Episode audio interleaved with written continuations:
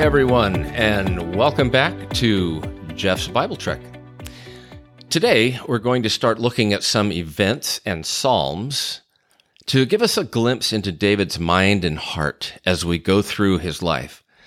And we're going to look at the Psalms written during key events to give us a glimpse into David's heart and mind, all so we can see how a person after the heart of God views life's circumstances.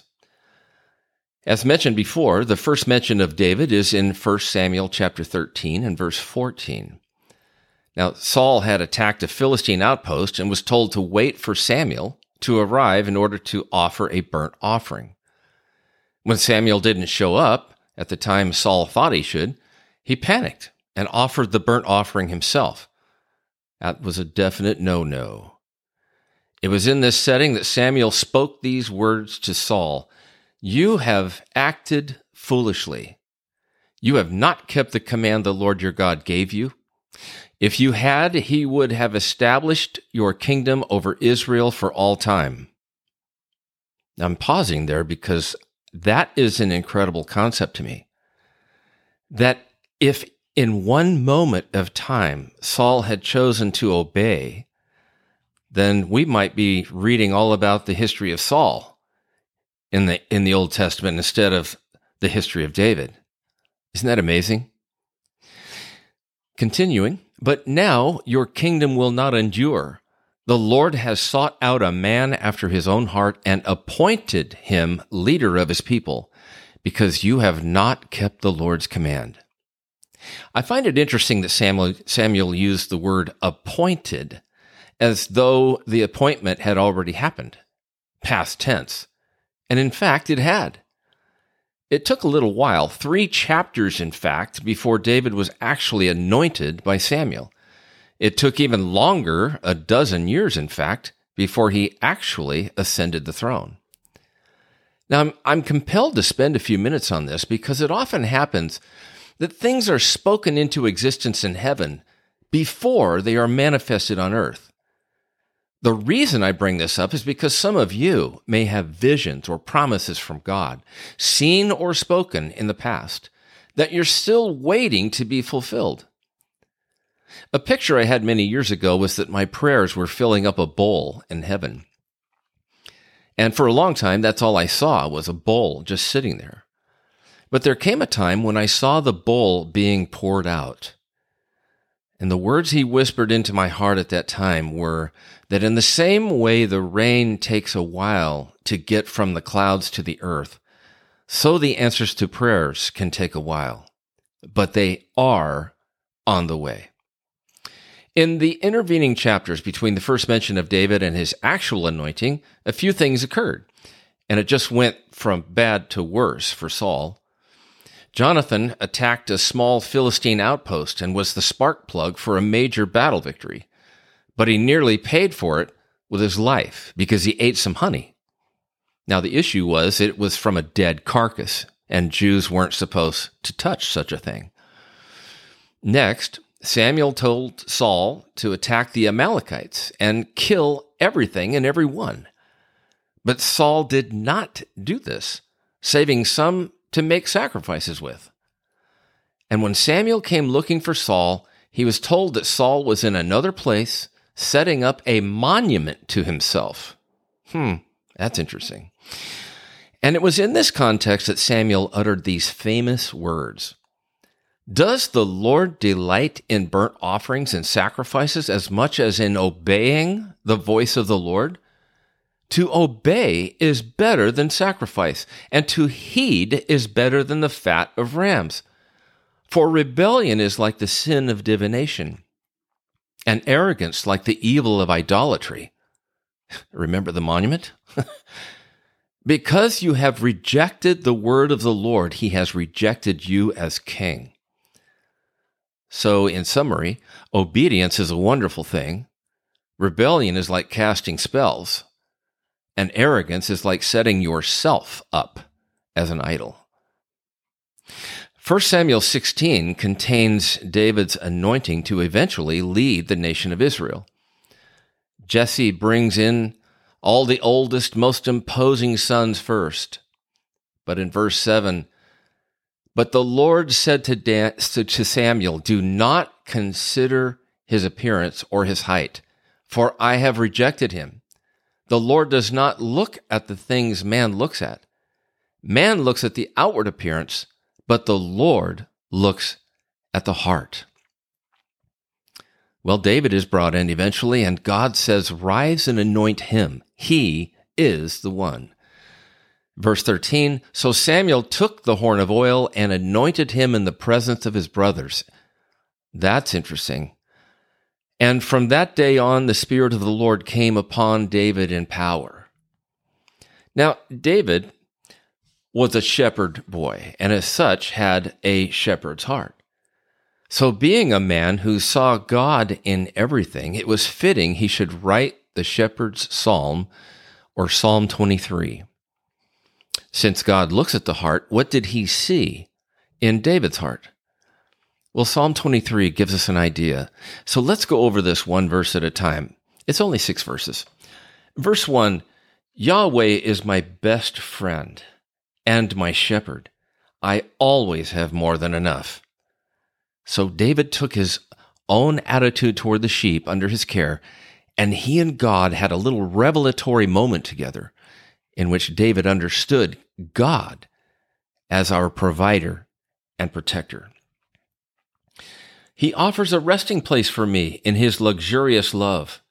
His tracks take me to an oasis of peace near the quiet brook of bliss. Just as David did this for the sheep, he sees God as the one who provides rest and encouragement and comfort for us. That is where he restores and revives my life. He opens before me the right path and leads me along in his footsteps of righteousness so that I can bring honor to his name. So he saw God as one who provides wholeness. You know, in the same way that David patched up his sheep. That word restore, it's interesting. It means putting back something that had been taken away or stolen. And he saw God as the one who lights the good way for us in the same way that David guided his sheep.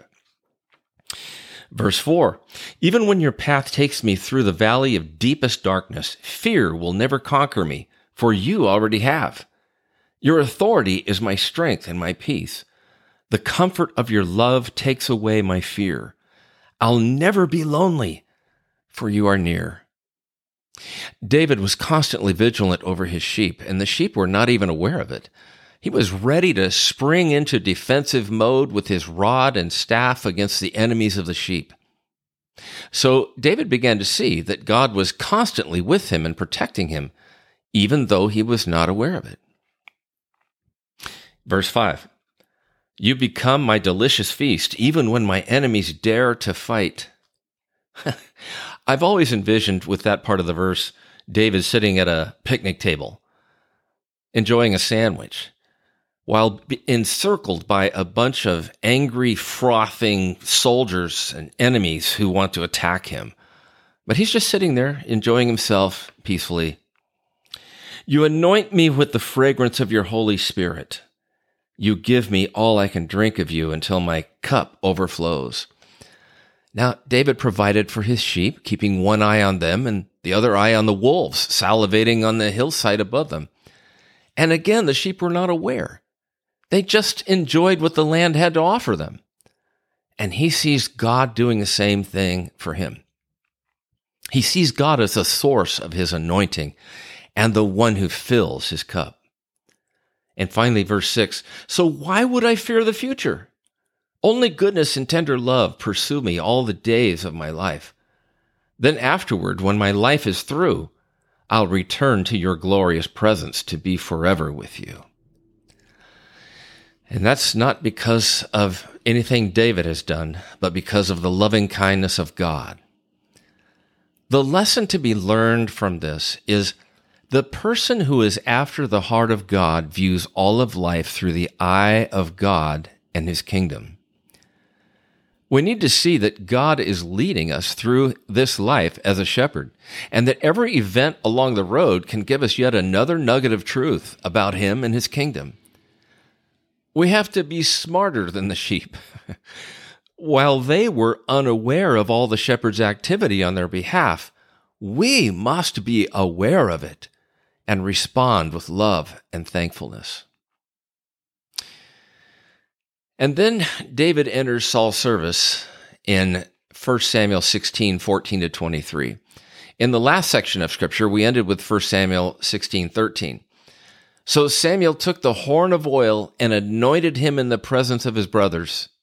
And from that day on, the Spirit of the Lord came upon David in power. The very next verse says this Now the Spirit of the Lord had departed from Saul, and an evil or injurious spirit from the Lord tormented him. The solution suggested by Saul's advisers was to find someone to play a harp whenever Saul was vexed.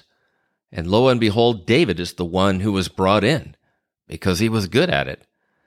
And also, because he had the Spirit of God with him, his harp playing was anointed, and it made Saul feel better. You know, on a side note, years later, when David assumed the kingship in Jerusalem, he appointed singers to sing constantly at the house of God. I, I can only imagine what that sounded like to have a, a group of hundreds of men singing, perhaps in four part harmony, just praising the Lord. And I think this was because he saw what music did for Saul. And he wanted to fill the city with music so everyone could benefit from it. Consequently, David was brought into Saul's service, quote unquote, or was employed by Saul. But he still lived at home and he commuted to the palace every day. Now, the point I want to make from this incident is that David was a worshiper and lived in God's presence. I feel this is directly linked to being a person after the heart of God. Thus, his playing was anointed and resulted in God's presence being released outwardly from him and from his playing.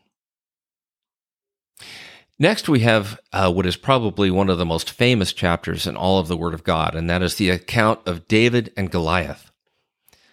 Everything changed when Saul and his army went out to make war with the Philistines, as 1 Samuel 17 opens.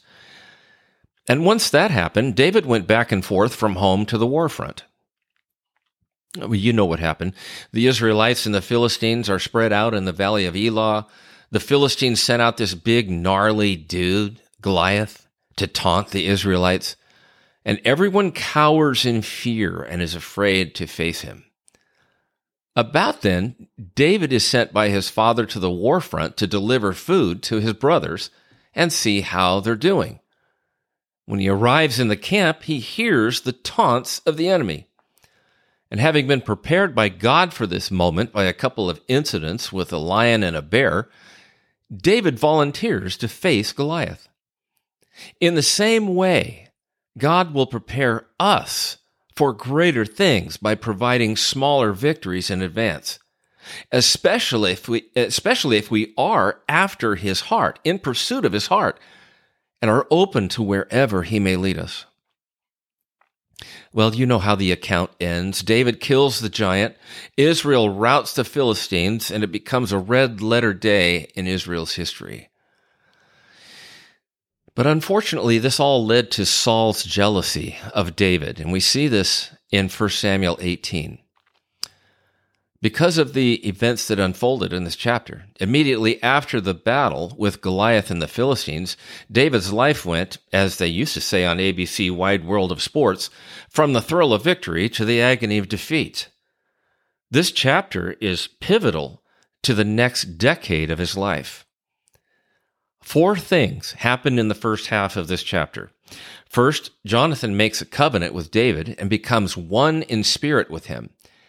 He gives David his robe, his tunic, his sword, his bow, and his belt, all symbols of the successor to the throne. Saul's plan was for Jonathan to succeed him. And by all appearances, Jonathan now is here for forfeiting the kingship to David. Saul observed this. Secondly, The women came out and saying, Saul has slain his thousands and David his tens of thousands. And Saul heard this. In verse 12, it says, Saul was afraid of David because the Lord was with David and had left Saul. Saul knew this. In verse 15, it says, When Saul saw how successful he, David, was, he was afraid of him. And from then on, Saul was David's enemy, and he tried to kill him time after time. You know, I think there's a lesson for leaders in this account. If you're a leader, have you ever been in fear of being displaced or replaced? Have you ever seen someone come along with more talent than you have? Have you ever felt threatened? Well, Saul should have been glad that he had such a valiant warrior in his army because it makes him more successful. But he didn't see it that way. There's a lesson for the older generation. If we see youngsters with great zeal, talent, and anointing, what will we do? Will we hinder them? Well, we wouldn't want to find ourselves hindering God, would we? Or should we disciple and mentor them? Hmm, I think we know the answer. Now, let's switch over to David's perspective. He viewed Saul as the Lord's anointed. He went out and fought with great success, not because he wanted to usurp Saul, but because he wanted to strengthen Saul. He wasn't in it for himself, he was in it for the kingdom. These are the traits of a person after the heart of God. So in in the beginning in 1 Samuel 19, Saul issued an order to kill David. Jonathan pleaded with Saul not to kill David because he was supporting Saul. And so Saul relented because Jonathan asked and pleaded. David continued to have success in the field against the Philistines. But then that troublesome spirit from God, now that's a subject all its own, but not now. That troublesome spirit from God came upon Saul, and he tried to drive a spirit a spear through David.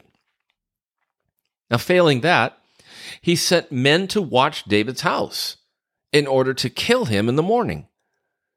What was going through David when David's mind when he saw that? He's peering out through his windows at this angry detachment of henchmen, and what did he do? Did he bite his fingernails down to the quick? Did he wet his pants? No, he picked up his harp and prayerfully wrote a song. Who does that in the face of something like this? Well, he did. And we have the song that he wrote at that moment in time. It's Psalm 59. And I think it bears reading all of it. I'll try to make it interesting. It says in the title, King David's Song of Instruction, composed when Saul set an ambush for him at his home. It's, it's, an, it's an instruction. It's a song of instruction, meaning we can learn something from this. So here's what he wrote in his song My God, protect me. Keep me safe from all my enemies, for they're coming to kill me. Put me in a high place out of their reach a place so high that these assassins will never find me. Save me from these murdering men, these bloodthirsty killers. See how they set an ambush for my life. They're fierce men, ready to launch their attack against me. Oh Lord, I'm innocent. Protect me. I've done nothing to deserve this. Yet they are already plotting together to kill me. Arise, Lord. See what they're scheming and come and meet with me. Awaken, O God of Israel, commander of angel armies. Arise to punish these treacherous people who oppose you. Don't go soft on these hardcore killers. After dark, they came to spy, sneaking around the city, snarling, prowling like a pack of stray dogs in the night, boiling over with rage, shouting out their curses, convinced that they'll never get caught. But you, Lord, break out laughing at their plans, amused by their arrogance, scoffing at their sinful ways. My strength is found when I wait upon you. Watch over me, God, for you are my mountain fortress. You set me on high. The God of passionate love will meet with me. My God will empower me to rise in triumph over my foes. Don't kill them. Stagger them all with a vivid display of power and scatter them with your armies of angels. O mighty God, our protector, use your awesome power to make them wanderers and vagabonds and then bring them down. They are nothing but proud, cursing liars. They sin in every word they speak, boasting in their blasphemies. May your wrath be kindled to destroy them. Finish them off. Make an end of them and their deeds until they are no more. Let them all know and learn that God is the ruler over Jacob, the God king over all the earth. Here they come again, prowling, growling like a pack of stray dogs in the city, drifting, devouring, and coming in for the kill. They refuse to sleep until they've eaten their fill. But as for me, your strength shall be my song of joy. At each and every sunrise, my lyrics of your love will fill the air. For you have been my glory fortress, a stronghold in my day of distress. O my strength, I sing with joy your praises. O my stronghold, I sing with joy your song. O my Savior, I sing with joy the lyrics of your faithful love for me. My goodness, you talk about letting God deal with people? David implored God to deal with these men. He couldn't use the detachment of soldiers under his command. Saul had cut him off from them, and now he's trapped in his house. He cries out to God for deliverance and help, and God answered this prayer because David's wife lowered him down through a window and he escaped. In those times when we are backed into a corner, let us not be the ones who respond with panic and distress. We need to cry out to God. You know, sometimes we can control the outcome and sometimes we can't. And in those times when we can't, we need to let God be our defense and our offense. Well, let's pause in God's presence at this point, and we'll rejoin David in our next episode as his flight from Saul begins. Until then, God bless you.